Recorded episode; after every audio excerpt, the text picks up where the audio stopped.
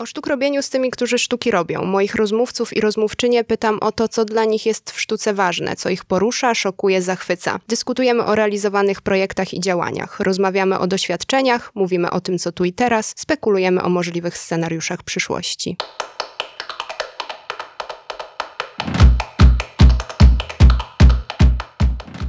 Dzień dobry, cześć. Witajcie w kolejnym odcinku i słuchajcie kolejnej rozmowy podcastu Sztuki Robi. Dziś o sztuce porozmawiamy z trochę innej perspektywy niż dotychczas, na co ja się bardzo cieszę. Moją rozmówczynią jest Maja Michalak, twórczyni marki Poza Ramami, historyczka sztuki i popularyzatorka wiedzy o sztuce. Maja prowadzi kursy historii sztuki, warsztaty, sztuka naturalnie oraz szkolenia dla biznesu. A jej media społecznościowe to kopalnia ciekawostek i wiedzy o różnych dziełach sztuki i tych, którzy je tworzą, podanej czasem naprawdę w kilku zdaniach, a jest bardzo treściwie. Czyli Maja, pokazujesz, że nie trzeba wertować atlasów i wielkich ksiąg, żeby historię sztuki poznać i polubić. Dokładnie tak, właśnie taki jest mój cel, żeby uświadomić ludziom, że historia sztuki jest dla wszystkich i można ją w bardzo łatwy sposób i przyjemny przede wszystkim poznawać. Jest taka rzeźba w Louvre, którą stworzył Antonio Canova, psychę budzona przez pocałunek Kupidyna, która z tego co wiem miała chyba swoje trzy wersje. I tak, to jest... w ogóle rzeźby Canowy i ogólnie rzeźby w większości często powstają w wielu kopiach, więc ta także może mieć kilka. Okej, okay, czyli wiem dobrze, coś już wiem o historii sztuki. Dobrze. I jest to moja ulubiona rzeźba. Jak miałam okazję kilka lat temu być w Louvre i zobaczyłam ją na żywo, bo chodzi mi o tą pierwszą wersję, która jest właśnie w Louvre, no to na moment mi odebrało oddech. Dosłownie. Ale to w pełni było... się zgadzam, bo rzeczywiście rzeźby Canowy są magiczne i rzeczywiście przykuwają uwagę bardzo i mamy wrażenie właśnie, że że w nich jest coś takiego niezwykłego, dlatego też Canova. Ja w ogóle miałam wrażenie, się... że jakbym ją dotknęła, to by się ugięła jak ciasto pod moimi dłońmi. No bo tak bardzo anatomicznie jest realistyczna i zbliżona do ludzkiego ciała, to prawda. No właśnie, no i to było takie niezwykłe przeżycie. To było takie, wiesz, ja spędziłam dużo czasu z tą rzeźbą, Louvre jest ogromna, ja spędziłam dużo czasu wokół jednej rzeźby. Obchodziłam ją dookoła, patrzyłam na nią z każdej strony. I czy to nie wystarczy? Czy to nie o to chodzi? Chodzi o to doświadczenie, o to przeżycie. Czy trzeba umieć czytać sztukę, żeby móc z nią w pełni obcować? Powiem i tak, i nie.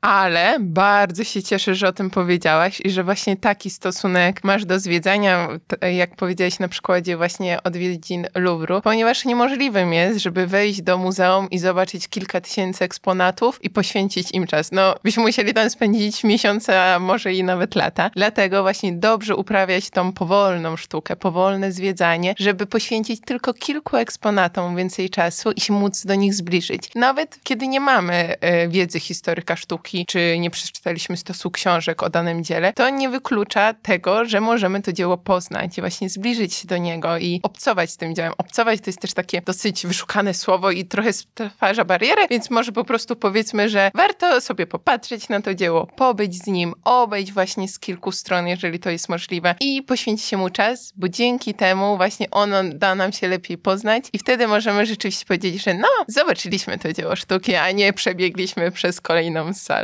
Czyli na Louvre to tak z dziesięć lat życia, tak. Co najmniej w takim wypadku.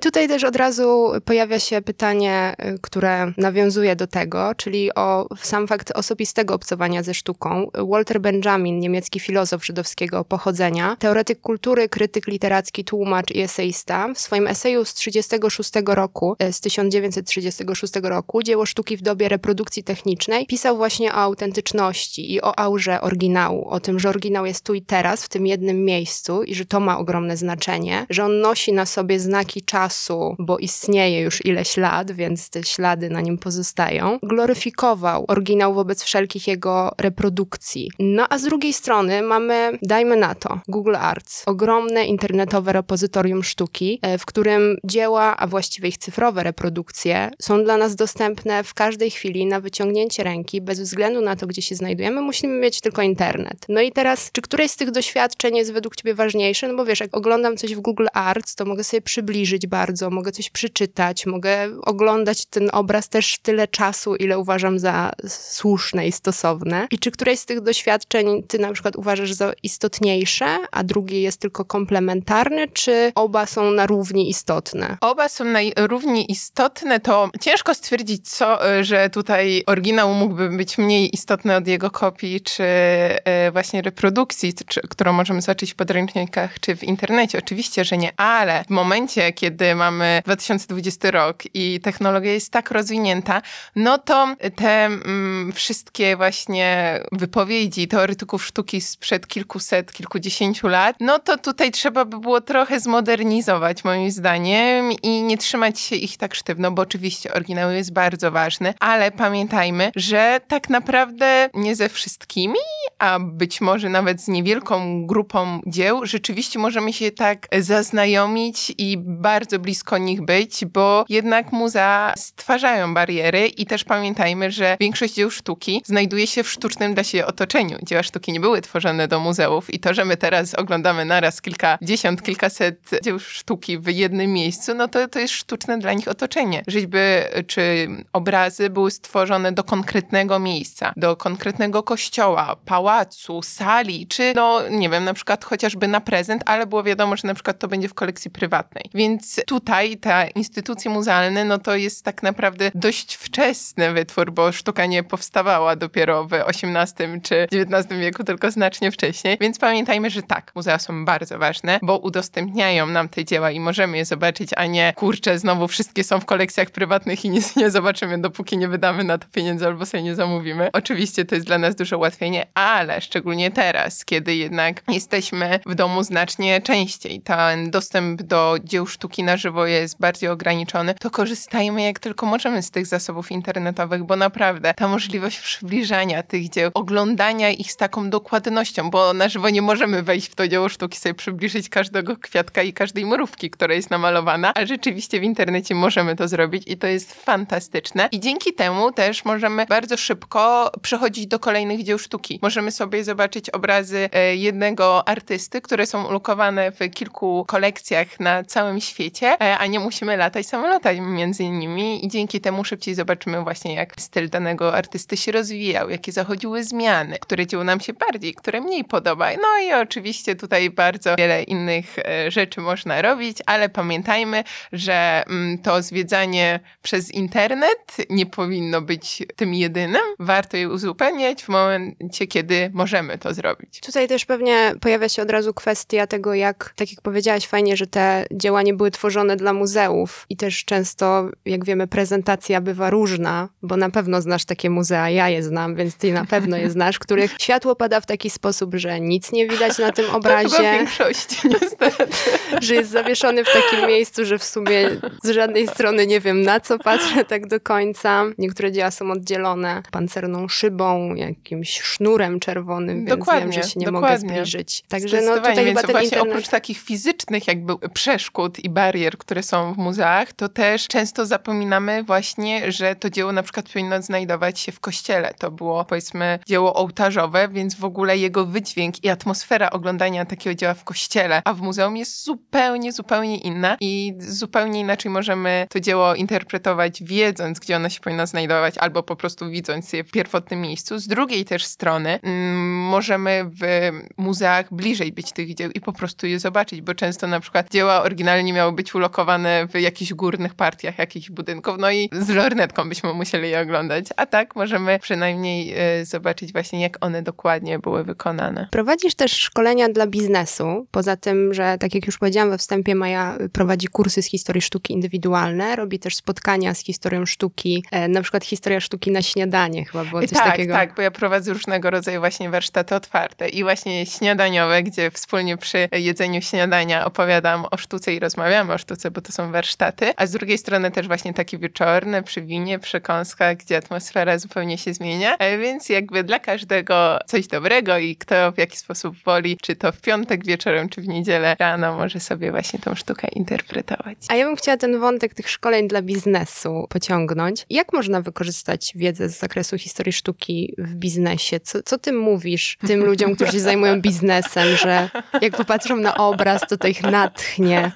Nie, zupełnie nie. Ja nie jestem z tych, którzy mówią, że sztuka jest taka wspaniała, jedyna i w ogóle tylko można przy niej omdlewać. Nie, ja jestem znacznie bardziej konkretną osobą i między innymi proponuję firmom szkolenia z tego, w jaki sposób sztuka pomaga nam analizować rzeczywistość, ponieważ pamiętajmy o tym, że my żyjemy w świecie wizualnym, więc umiejętność wyrażania się na temat tego, co widzimy, interpretowania tego, łączenia szczegółów i różnych detali, które na obrazach się znajdują, naprawdę może w realny sposób wpłynąć na naszą rzeczywistość i poprawić efektywność w naszej pracy. Dodatkowo też robiąc konkretne, tematyczne właśnie szkolenia z historii sztuki dla firm, w zależności od tego, jakie firma ma potrzeby. Tutaj na przykład na Dzień Kobiet właśnie prowadziłam z zakresu sztuki tworzonej przez kobiety, bardziej sztuki feministycznej, właśnie żeby uświadomić i pokazać, że to nie jest tak, że dopiero od kilkudziesięciu lat kobiety zaczynają walczyć o swoje prawa i rzeczywiście mogą robić wszystko, tylko to już się działo znacznie wcześniej i trzeba właśnie wynosić i podkreślać te przykłady, żeby pokazać kobietom, że mogą robić wszystko pomimo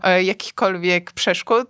Naprawdę, jeżeli będą do tego dążyć, to się uda i właśnie na przykładzie różnych artystek, ale także mecenasek, które wpływały na rozwój takiej sztuki i ją wspierały, można właśnie świetnie pokazać w firmie, że kobiety mogą tak samo dużo jak mężczyźni, no i tutaj oczywiście tych przykładów może być znacznie więcej, ale oczywiście też niektóre firmy decydują się po prostu na takie warsztaty ze względu na to, żeby zaproponować swoim pracownikom dodatkowe benefity i żeby po prostu pokazać, że integracje i dodatkowe właśnie rzeczy dla pracowników można przekazywać w formie właśnie opowiadań i warsztatów z historii sztuki, a nie po raz kolejny iść na paintbole czy kręgle, no bo jednak większość pracowników jest tym znudzona, a naprawdę na takich warsztatach, pomimo tego, że to brzmi tak, o Jezu, historia sztuki, to będzie nudno, co my tam będziemy robić, w ogóle masakra. Często pracownicy nie chcą na to iść, a potem warsztat się kończy i jest pytanie, kiedy następny, jak było fantastycznie, w ogóle wow. I że potem wysyłają właśnie wiadomości, że byli w muzeum, albo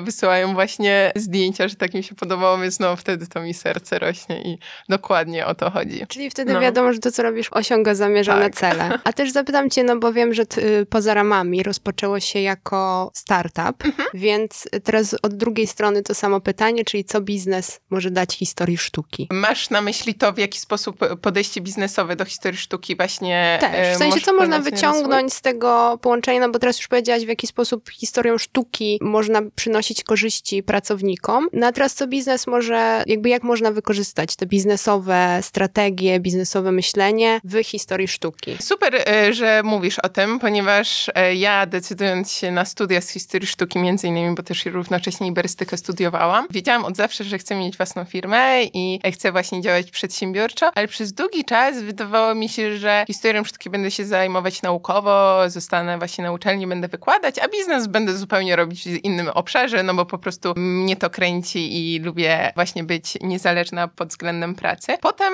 stwierdziłam, że no dobra, to może spróbuję w domach aukcyjnych, no bo to jest ten jakby najpopularniejsze miejsce, gdzie sztuka łączy się z biznesem. I na szczęście już w trakcie studiów miałam okazję pracować w największym domu aukcyjnym w Polsce i poznałam to od środka i wiedziałam, z czym to się je, delikatnie mówiąc, ale stwierdziłam, że taki korporacyjny tryb to też nie jest dla mnie i a nie planuję na razie zakładać domu aukcyjnego, więc dobra, to nie jest to.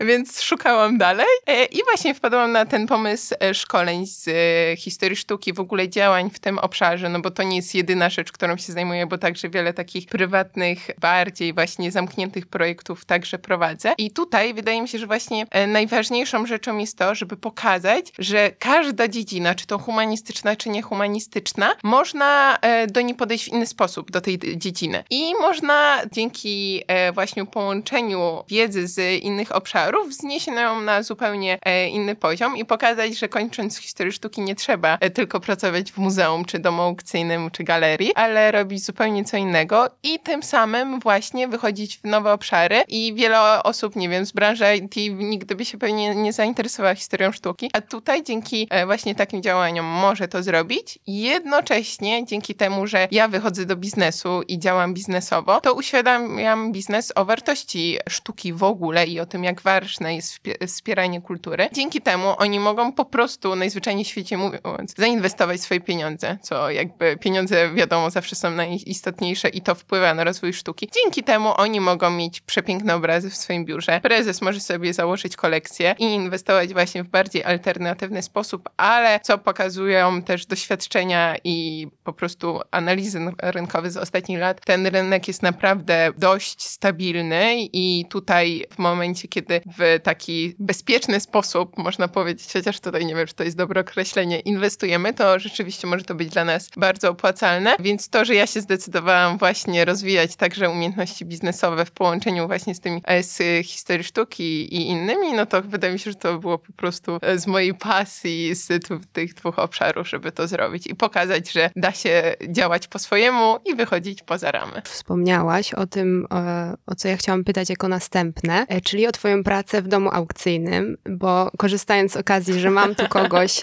kto się zna na rynku sztuki, to właśnie chciałam o tym rozmawiać. Co decyduje o tym, że jedno dzieło się sprzedaje za setki tysięcy, a nawet jak już zaraz się pewnie dowiemy, bo domyślam się, że o tym wspomniesz, za kilka milionów złotych, a inne za dwa, trzy tysiące, a jeszcze innego nikt nie chce? Tutaj nie ma jednoznacznej odpowiedzi i trzeba połączyć kilka składowych, które na ten sukces konkretnego dzieła sztuki, bo nie mówię tutaj o artyście, bo z tymi bywa różnie, że niektóre dzieła sprzedają się lepiej, a niektóre gorzej. Na ten sukces jednego dzieła może wpływać bardzo dużo rzeczy. Pierwszą z nich jest historia samego artysty i to, w jaki sposób przebiegał jego ży- życiorys i czym bardziej barwny, tym lepiej dla samego dzieła sztuki, ale nie mówię o tym, że po prostu ma być to życie pełne skandali. Nie do końca. Chodzi także o to, w jakich miejscach był ten człowiek, z kim współpracował, gdzie się wystawiał, gdzie tworzył, co ciekawego, ujmującego może przechodzić przez to dzieło, które właśnie e, stworzył ten e, artysta, ale dodatkowo też, gdzie konkretne dzieło było eksponowane. Proweniencja jest bardzo istotna w przypadku dzieł sztuki i nie mówię tylko o tym, gdzie bezpośrednio było zamówione to dzieło sztuki, gdzie ono od razu się znalazło. Nie tylko to. Chodzi także o to, gdzie ono było wystawiane. Czym lepsza wystawa, na której się pojawi muzeum wyższej rangi,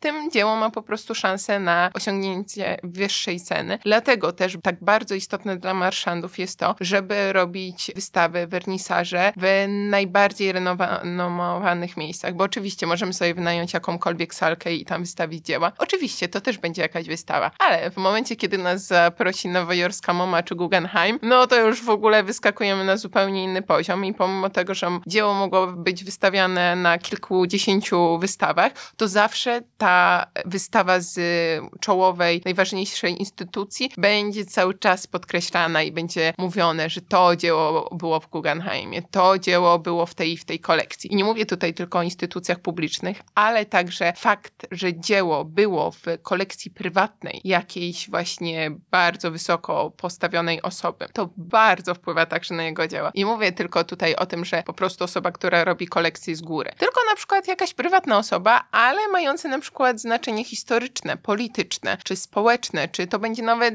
gwiazda muzyki rozrywkowej, to także ma znaczenie na to, jaką cenę może osiągnąć dane dzieło sztuki. I tutaj można naprawdę zobaczyć bardzo wiele takich przykładów, kiedy artyści, powiedzmy, uznajmy na to, robią pięć dosyć podobnych do siebie dzieł, ale to jedno z nich, właśnie jego historia jest taka dosyć skomplikowana, jeśli chodzi o te kolekcje i rzeczywiście była w bardzo dobrych rękach, tak to kolokwialnie nazwijmy, a inne sobie po prostu leżały, powiedzmy, w pracowni artysty i potem jego dzieci to sprzedały i tyle. No dobra, teraz zobaczmy właśnie, że to dzieło, które było w wielu kolekcjach i pojawiało się i mówiono o nim i pojawiało się w różnych katalogach, no to ono może po prostu szobować, a tamte, pomimo tego, że artystycznie mogą być całkiem podobne, nie mają za sobą takiej historii i są po prostu dziełami tego artysty. Nie chcę tego tak bardzo tutaj jakby spłycać, ale jakby najprościej ujmując tak jest. No i oczywiście też pamiętajmy, w jakim okresie życia artysty dzieła powstawały, bo to nie jest tak, że artysta od swojego pierwszego obrazu do ostatniego malował na jednym poziomie. Oczywiście, że nie. Niektórzy mają mniej, niektórzy bardziej zróżnicowaną właśnie twórczość, ale w momencie, kiedy to dzieło pochodzi z takiego dojrzałego okresu szczytowego, no to możemy się domyśleć, że dzieło osiągnie większą sumę. Czyli jako potencjalny właściciel chce być po prostu częścią historii. Dokładnie, dokładnie tak. To też jest często motywacja w ogóle dla kolekcjonerów, bo pamiętajmy o tym, że nie każdy, chociaż to często się zdarza, kolekcjoner, który już chce kolekcjonować na dużą skalę, chce to robić tylko inwestycyjnie i chce inwestować swoje pieniądze. Wiele osób po prostu już się nudzi biznesem i już nie interesuje ich to aż w taki sposób, a raczej nie zajmuje, żeby robić kolejne miliony, tylko chcieli chcieliby właśnie się zapisać, bo to, czy oni zostaną zapamiętani jako właściciele danej firmy, czy piastujący jakieś stanowisko, no to nie zawsze jest pewne. Ale jeśli dzięki temu, że posiadali daną kolekcję albo dane dzieło sztuki zostaną zapamiętani niemalże na wieki, no to kurczę, to jest duża motywacja. E, a ja też czytałam, przygotowując się do naszej rozmowy, trochę takich informacji, że niektórzy specjalnie przelicytowują swoje obrazy, żeby zwiększyć ich wartość, oraz że część dzieł w ogóle nie zostaje odebrana z magazynów, domów tak, aukcyjnych. Tak, dokładnie tak. E, to są dwie osobne kwestie. Pierwsza z nich jest taka, że rzeczywiście są takie aukcje nie do końca prawdziwe, znaczy licytacje. E, chodzi mi o to, że niektóre dzieła sztucznie są e, podbijane, ponieważ w momencie, kiedy dzieło raz na aukcji osiągnie wysoki pułap, albo po prostu zostanie wylicytowana konkretna jego dzie- e, cena, no to dopiero wokół niej potem kolejne prace są mniej więcej podobnie estymowane, czyli wyceniane. Dzięki temu można jakby ustalić, czy dzieła tego artysty będą sprzedawane za pięć tysięcy, no i może niektóre tam powiedzmy za dziesięć, czy od razu zaczynamy z wysokiego C i lecimy od pół miliona i w górę i potem już tylko w takiej skali się obracamy. No bo tutaj świetny przykład Fangora, którego praca Rosetta w latach dwutysięcznych do dwa tysiące ósmego chyba właśnie została wylicytowana za kilka milionów. Nie pamiętam tutaj dokładnie ceny, ale dzięki temu potem kolejne obrazy też były licytowane w milionach, a zwykły rysunek, gdzie są dosłownie kilka kolorowych kresek Fangora, jest wyceniany na aukcjach za czterdzieści do pięćdziesięciu tysięcy złotych. Więc tutaj to, w jaki, na jaki pułap wskoczy artysta, jest rzeczywiście bardzo istotne. Sam Fangor jest jednym z najdrożej sprzedających się polskich artystów, którego zespół prac został sprzedany za sześć milionów złotych w Polswiss Arcie, czy w Desie za cztery i dwa, jak dobrze pamiętam. Może trochę więcej. Więc no rzeczywiście to już są ceny na zupełnie innym poziomie i wielu artystów po prostu do momentu, kiedy jedno chociaż jego dzieło nie otrzyma takiej kwoty, no to nie jest możliwe, żeby ktoś w ciemno za pracę, która wychodzi z, nie wiem, stu tysięcy, nagle chciał za nią zapłacić dwa miliony. No takie rzeczy się nie dzieją, ale też nie wiem, czy chcesz tu coś dodać, czy przechodzimy do drugiego tego zagadnienia. Możesz dlaczego... przejść do drugiego. No, ja dlaczego nie są odbierane dzieła sztuki? No to jedna rzecz jest taka, że wiele domów aukcyjnych ma po prostu swoje fundusze inwestycyjne i oni także kupują jakby od siebie dzieła. To się czasem zdarza, ale najzwyczajniej w świecie mówiąc też e, osoby często boją się posiadać drogie obrazy w swoich domach, ponieważ wówczas muszą one być znacznie bardziej zabezpieczone i oczywiście możemy liczyć na to i wiele osób tak robi, to się sprawdza, że potencjalne osoby odwiedzające dom nie będą miały pojęcia, za ile jest kupione to dzieło sztuki, nie będą wiedzieć, że akurat to jest ten Wojciech Fangor, Malczewski e, czy jakikolwiek e, inny artysta i po prostu przejdą wokół, obok tego dzieła obojętnie, a inni po prostu ze względu na to, że właśnie boją się posiadać to na swoich ścianach, zostawiają to w magazynach domów aukcyjnych, czy właśnie takich stricte, na przykład banków posiadających takie magazyny do przechowywania. Czyli wtedy jest jak w filmach, że mam taki wielki, tajny pokój tak, w moim domu, ale... który się otwiera tak. na kod. Tam jest to tak, dzieło. Tak, tak. Właśnie w Desi jest na odcisk palca. Właśnie są magazyny dla kolekcjonerów przygotowane, gdzie jest utrzymana odpowiednia temperatura, wilgotność i można to wynajmować właśnie na różne okresy i czasami też się dzieje tak, że po prostu kolekcjonerzy mogą na co dzień posiadać te dzieła w domu, no bo jednak fajnie sobie obejrzeć to, co się wylicytowało za te setki tysięcy, ale powiedzmy wyjeżdżają w podróż służbową, czy po prostu zwykłą turystyczną na miesiąc czy dwa, no i się boją to zostawić w domu, więc wtedy wkładają po prostu w depozyt do domów aukcyjnych, ale także czasami i do muzeów, chociaż muzea robią to znacznie bardziej niechętnie, ponieważ oni sami mają setki tysięcy, znaczy może nie setki, ale kilkanaście tysięcy dzieł mogą mieć w swoim magazynie i fizycznie mogą po prostu tego nie pomieścić. W tym roku, w czerwcu, dokonała się sprzedaż portretu profesora Karola Gilewskiego, pędzla Jana Matejki, w tym niespokojnym i można by powiedzieć pełnym lęku roku. Obraz został sprzedany za zaledwie pięć milionów dziewięćset tysięcy, co razem z opłatą aukcyjną daje nam niecałe siedem milionów. I przeczytałam też wokół tej sprzedaży tego portretu takie lęki, że, że tak jest nadmuch- nadmuchiwana ta bańka spekulacyjna wokół dzieł polskich malarzy, że wkrótce muzea nie będą sobie mogły pozwolić na zakup dzieł. I czy to jest prawda? Wiesz, no ja się nie znam na rynku sztuki tak dobrze, więc y, zadaję ci to pytanie, żebyś może na przykład roz, rozwiała tą wątpliwość. Tak, może tak być, ale właśnie nie orientuję się tak doskonale w tym, jaką strategię muzealną mają konkretne muzea w Polsce. Rzeczywiście jest taka zasada w ogóle w domach aukcyjnych na licytacjach, że muzea mają prawo pierwokupu, ale one nie uczestniczą w aukcji tak fizycznie, że ktoś z muzeum podnosi lizak, tylko toczy się licytacja, jest koniec, sprzedany i wówczas pojawia się informacja, w ogóle to jest super też, jak się jest na żywo na aukcji, żeby to doświadczyć. Mówi się na przykład, ja byłam na aukcji tak w grudniu, gdzie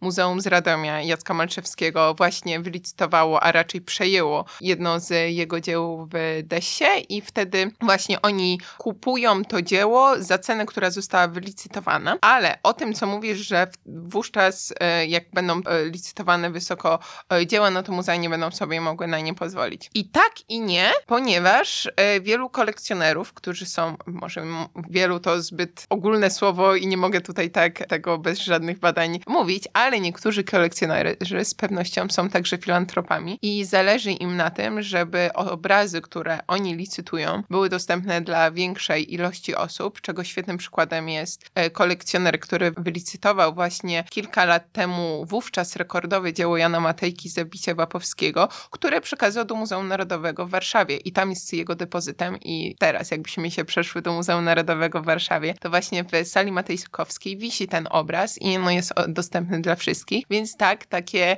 działania też mają miejsce, a po prostu muzea ze względu na to, że mają bardzo duże zasoby, często już nie kupują więcej albo nie mają dokładnie przemyślanej strategii tego, w jakim kierunku taka kolekcja miałaby pójść i właśnie czego im brakuje i na co dokładnie koncentrują swoją uwagę, żeby zebrać środki i móc rzeczywiście takie dzieło kupić. A tutaj jeszcze chciałam cię zapytać, jeżeli można w ogóle jakoś odpowiedzieć na takie pytanie, no bo tu już mówimy o ogromnych kwotach i o długiej historii jakiegoś dzieła, a jak może się sprzedać młody artysta? Co może zrobić? Czy jest coś, co młody artysta może zrobić, żeby jego dzieła weszły w obręb aukcji i żeby zaczęły się sprzedawać? Super, że o tym powiedziałaś, ponieważ według mnie ogólnie nie jest tak, że domy aukcyjne są jedyną drogą do tego, żeby zarabiać pieniądze na sztuce i żeby sprzedawać swój obraz. Zupełnie tak nie jest. Szczególnie w czasach, w których teraz żyjemy, gdzie tak naprawdę właśnie każdy e, artysta może być przedsiębiorcą. W ogóle już wcześniej tak było, czego świetnym e, przykładem jest oczywiście chociażby Rubens. Od determinacji artysty obecnie bardzo dużo zależy i rzeczywiście do domów aukcyjnych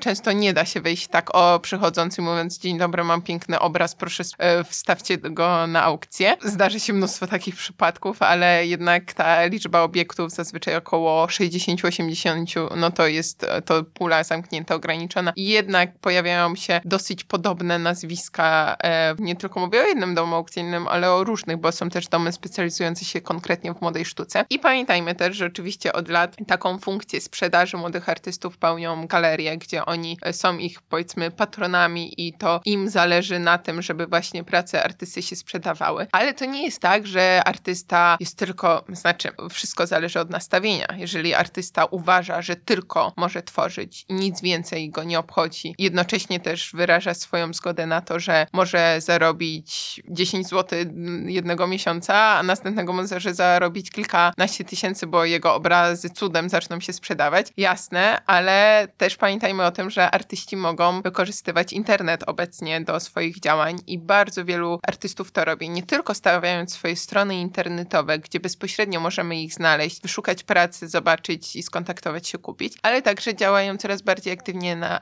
e, mediach społecznościowych, gdzie nie tylko to jest ich katalog prac, bo takich oczywiście też jest sporo i chyba najwięcej, ale niektórzy też aktywnie uczestniczą właśnie w kreowaniu, w tworzeniu e, atmosfery wokół siebie, gromadzą e, grono e, osób, które są zainteresowane ich twórczością, pokazują w jaki sposób tworzą, dlaczego tak, a nie inaczej. Pamiętajmy też o tym, że często sztuka e, właśnie ta, która się dzieje obecnie, sztuka młoda, może być niezrozumiała, ponieważ jeszcze nie zdobyła tej panetyny czasu, pomysłu, nikt nam o niej nie opowiedział, nie napisał, no i gdzie my mamy szukać nikt tych jej atmosfer? Nie przeanalizował. Nikt jej nie przeanalizował, no to przecież ja sam nie mogę i nie mogę się zdać na to, że coś mi się może podobać, a, nie, a coś nie. Więc tutaj ten głos artysty dla wielu osób jest po prostu istotny, żeby bezpośrednio od nich się dowiedzieć, na przykład w jakiej atmosferze powstawały te obrazy, dlaczego tutaj są według nich takie emocje przedstawione, a nie inne. Więc to, że artyści obecnie mogą być przedsiębiorcami i rzeczywiście zarządzać swoimi pracami, jest bardzo istotne. Wielu artystów także dzięki swoim różnym działaniom, przyjmowaniu współprac, propozycji, staje się popularnym. Ja pamiętajmy, że sława daje pieniądze. Pieniądze niekoniecznie sławę, więc nawet jeżeli zainwestujemy bardzo dużo w niesamowicie ten marketing, ale nic za tym nie będzie stało i nie będziemy mieć ludzi, którzy rzeczywiście tą sztuką będą zainteresowani, no to to może nie pójść. Tutaj obecnie moim zdaniem artyści mają bardzo dużo ścieżek, którymi mogą pójść i to od nich zależy, która będzie dla nich najodpowiedniejsza, w której w sytuacji będą się najlepiej czuli. Tak samo pamiętajmy o tym, że artyści mogą się wystawiać na targach. Tych form sprzedaży dzieł sztuki jest bardzo wiele. Wydaje mi się, że po prostu to jest tak jak każdy inny biznes, trzeba się zastanowić, zdecydować, kto jest naszą grupą docelową, w, jakiej, w jakich widełkach chcemy sprzedawać swoje prace. Czy jesteśmy nastawieni na to, że w ciągu roku sprze- chcemy sprzedać pięć dzieł, ale mają to być dzieła sprzedawane za kilkanaście, kilkadziesiąt tysięcy? Czy jest dla nas okej okay to, że sprzedamy dzieła po dwieście złotych, ale w ilości kilkuset dzieł? Suma może wyjść podobna, ale to od nas zależy właśnie, na jakim poziomie siebie chcemy y, usytuować. Więc tutaj te rzeczy, które możemy zrobić, są bardzo różne i trzeba po prostu szukać. No ale nie każdy artysta jest też przedsiębiorcą w ogóle, Oczywiście. Albo dobrym przedsiębiorcą. Mhm. Kto mu może wtedy pomóc? Czy jest jakiś, yy, jakaś, nie wiem, że są menadżerowie, którzy się tym zajmują, że pomagają artystom? Ja tak, trochę tak pytam, naps- bo ja sama to robię, Aha. więc pytam, jak to jest na przykład w świecie yy, malarstw. Ale super powiedzieć właśnie, że tu menadżerowie są potrzebni. Mówi się na nich marszandzi po prostu, czyli osoby odpowiedzialne właśnie za sprzedaż danego artysty. I tak, oczywiście jest ich bardzo wiele. Także są konkretne instytucje czy fundacje właśnie wspierające młodych artystów i pomagające im się wybić i dotrzeć do e, szerszego właśnie e, grona osób. I ja totalnie nie mówię o tym, że w momencie, kiedy nie będzie ktoś przedsiębiorczy, no to nie ma szans na sukces. No jakby oczywiście, że nie. Jeżeli jest, to super. Jeżeli nie, to także e, są inne ku temu jakby drogi, żeby dojść do sukcesu artystycznego. Oczywiście dla każdego sukces jest mierzony inną miarą, ale to już jest także zupełnie inna kwestia, więc tak, e, możemy znaleźć bardzo dużo podmiotów, które są w stanie nam pomóc. A jeszcze chciałam tak cię zapytać, może to jest nie, nieciekawe pytanie, ale mnie interesuje, bo mówiłaś na początku, jak rozmawiałyśmy o tym, skąd się bierze wartość jakiegoś dzieła, to między innymi to, gdzie było pokazywane. Jak to się stało, że na przykład MoMA albo Guggenheim są tak słynne i znane, a są muzea, które zapewne też prezentują wspaniałe dzieła i nie są uznawane za tak prestiżowe? No na pewno decyduje o tym po prostu, jakiej jakości przedstawiają dzieła, no bo tutaj bez wątpienia w MoMie, w Guggenheimie czy w wielu innych kolekcjach są dzieła rzeczywiście na najwyższym poziomie i tutaj też warto powiedzieć, chyba tego też nie dodałam wcześniej, mówiąc o wartości dzieł sztuki, że także o niej świadczy to, czy dany artysta, dane dzieło wpisuje się w taki ogólnoświatowy nurt, w historię sztuki, która jest y,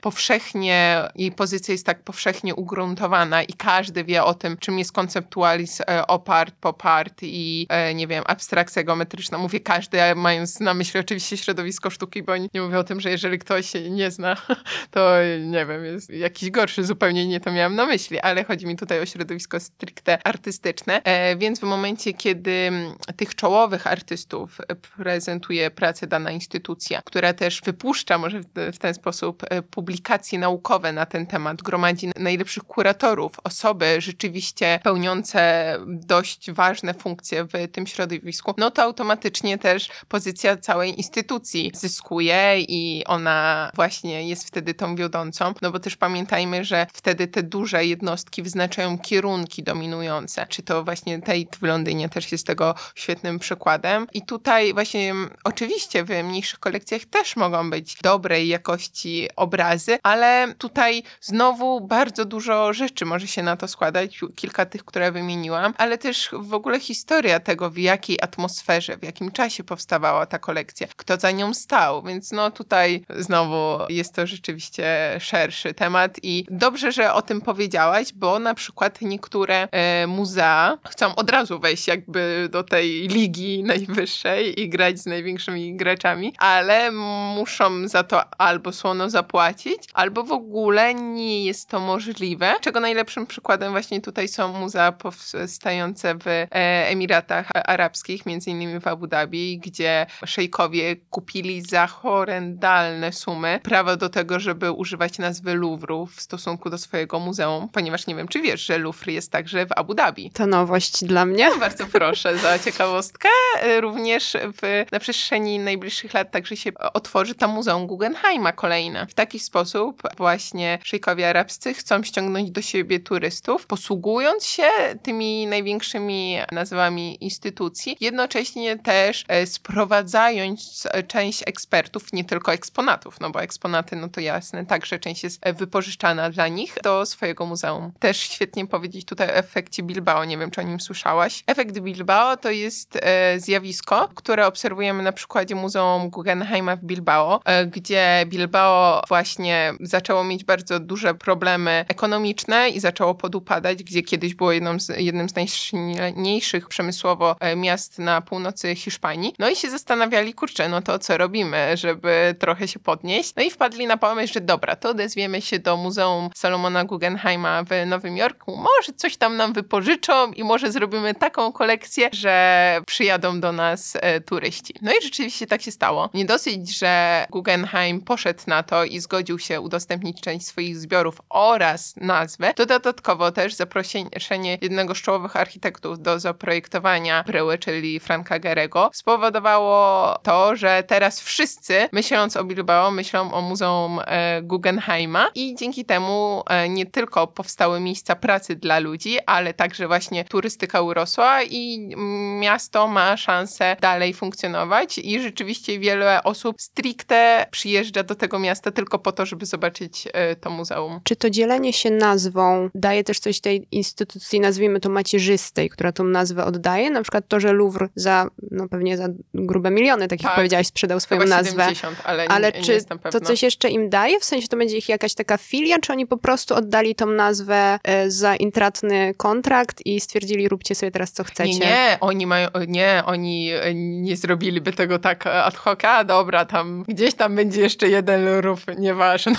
Nie, nie, nie. Oni trzymają na tym rękę i kontrolują to i nie tylko, że dają swoich ludzi, żeby tam zrobili wszystko jak trzeba i żeby zaopiekowali się dziełami. Także właśnie oficjalnie jest to kolejna właśnie z filii tego muzeum, ponieważ Louvre nie tylko jest ten w Paryżu i teraz, jak powiedziałam, w Abu Dhabi, ale między innymi w Lens na południu, południu czy północy? Chyba północy Francji jest właśnie jednostka także Louvru, która prezentuje innego rodzaju dzieła i z Muzeum Guggenheima jest podobnie, jest w Nowym Jorku, w Bilbao, w Wenecji, gdzie jest akurat prezentowana kolekcja Peggy Guggenheim. Salomon był jej wujkiem i no tam są konotacje rodzinne, nie takie bardzo bliskie, ale ona po prostu kolekcjonowała sztukę współczesną dla siebie wówczas i w ogóle też jedną z najbardziej teraz utytułowanych i tam jest przedstawiona jej kolekcja. No i też niedługo będzie jeszcze w Abu Dhabi. To nie wiedziałam. No wiedziałam, że w Bilbao jest Muzeum mhm. Guggenheima, ale nie połączyłam go nigdy z tym, więc mam nadzieję, że to jest też ciekawostka dla naszych słuchaczy. Mam nadzieję.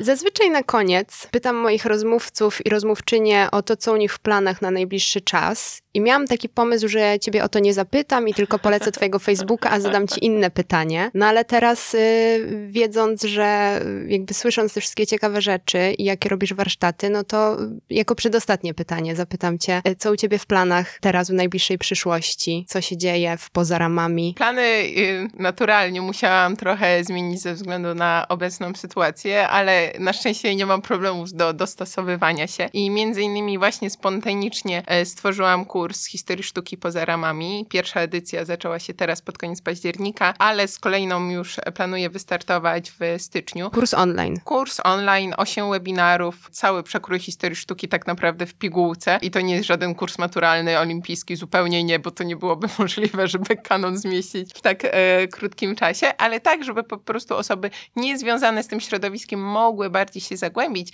bardziej świadomie później zwiedzać muzea, żeby to była taka właśnie fajna podstawa, do, od której mogą wychodzić. I właśnie taki kurs będę chciała kontynuować. Podobnie też e, z webinarami, ponieważ takie osobne webinary tematyczne już prowadziłam w czasie tego pierwszego lockdownu. Teraz właśnie chciałabym, żeby już one trafiły na moją platformę, tak jak rozmawiałyśmy, dlatego moja strona jeszcze tak, jest w zawieszeniu. Tak, bo strona ma jest w przebudowie i ja już ją widziałam jakiś czas temu, a teraz tuż przed naszą rozmową chciałam jeszcze raz sobie ją przejrzeć, żeby może znaleźć jeszcze jakieś ciekawe pytanie, a tu jest strona w przebudowie. Tak, tak, strona jest w przebudowie w słusznym celu i to nie jest tak, że po prostu mi się nie chce jej zrobić, po prostu pracujemy nad platformą, na której będzie można korzystać z różnego rodzaju webinarów, takich bardziej specjalistycznych, można powiedzieć, bardziej skoncentrowanych na danych tematach, ale oczywiście nadal w, prowadzonych w nieakademicki sposób. Dodatkowo też tam będą później zgromadzone informacje na temat kursu z historii sztuki Poza Ramami, który już teraz trwa, ale w takiej podstawowej formie, można powiedzieć, wtedy będzie on bardziej rozbudowany. I dodatkowo też na jej stronie, mam nadzieję, że już wkrótce pojawi się informacja o mojej przestrzeni, którą właśnie e, współtworzę i będzie to miejsce, w którym ja będę mogła prowadzić e, warsztaty otwarte, ale także warsztaty dla firm, różnego rodzaju e, inne spotkania i będzie właśnie to taka modułowa przestrzeń kreatywna, w e, której będę mieć nie tylko biuro, ale właśnie będzie ona otwarta także na różnego rodzaju innego wyjścia poza ramy. Czyli niedługo Maję będzie można też odwiedzić, nie tylko Dokładnie, oglądać w internecie. Tak. Podążając za tym, co już powiedziałam, na sam koniec zachowałam sobie pytanie, jakie jest twoje ulubione dzieło sztuki? Maja nie, to nie mówiła. Nie, niestety nie umiem odpowiedzieć na to pytanie, ale mogę podać dzieło sztuki, do którego chciałabym, żeby każdy zajrzał i je zobaczył, czyli Katedra w Burgos, ponieważ wiele osób myśląc o sztuce średniowiecznej myśli sobie, o Boże, nuda, masakra, że w ogóle to nie jest to, ale sztuka późnego właśnie gotyku w Hiszpanii, gdzie zachodzi tak naprawdę kompilacja, mieszanka różnych wpływów europejskich razem właśnie ze sztuką muzułmańską, to jest coś niesamowitego. Ja właśnie się w tej sztuce zakochałam. Idąc na studia nie pomyślałabym, że kończąc je będę, to będzie moja specjalizacja naukowa i wszystkie swoje prace właśnie będę pisać na ten temat i rzeczywiście sztuka właśnie sakralna katedry powstające w czasach królów katolickich to jest moja największa miłość i właśnie cymborium w katedrze w Burgos jest przecudowne i polecam wam wszystkim je zobaczyć, ale ogólnie tak się zaśmiałam trochę na początku i za nie mówiłam przed odpowiedzią na to pytanie, ponieważ ja obecnie raczej staram się na takie pytanie nie odpowiadać, ponieważ ze względu na to, że w każdej epoce i tak naprawdę w każdym kierunku mogę wybrać dzieła, które mi się podobają, to ciężko mi wyłuskać to jedno moje ulubione. Czyli słuchajcie, nie tylko dowiedzieliście się dużo o świecie sztuki, ale też na koniec macie podpowiedź, co możecie zobaczyć jako następne. Bardzo ci dziękuję, Maju, za rozmowę. Ja też się dużo dowiedziałam, bardzo więc bardzo dziękuję, się cieszę. y- oczywiście w trakcie przychodziła mi masa innych pytań do głowy w ogóle z związanych z kolejnymi, kolejnymi tematami. To kiedyś Więc indziej jeszcze. Kiedyś indziej jeszcze musimy zrobić jeszcze z innej strony taką rozmowę. Mam nadzieję, że wy też się dużo dowiedzieliście i że ten taki odcinek z trochę innej perspektywy niż perspektywa twórcy jest też dla was ciekawy. Stawiając kropkę, bardzo wam dziękuję za wysłuchanie rozmowy z Mają. Jeżeli chcecie być na bieżąco w sprawach podcastu, to zapraszam do śledzenia Instagrama i Facebooka. Słyszymy się za dwa tygodnie. Tymczasem róbcie sztuki!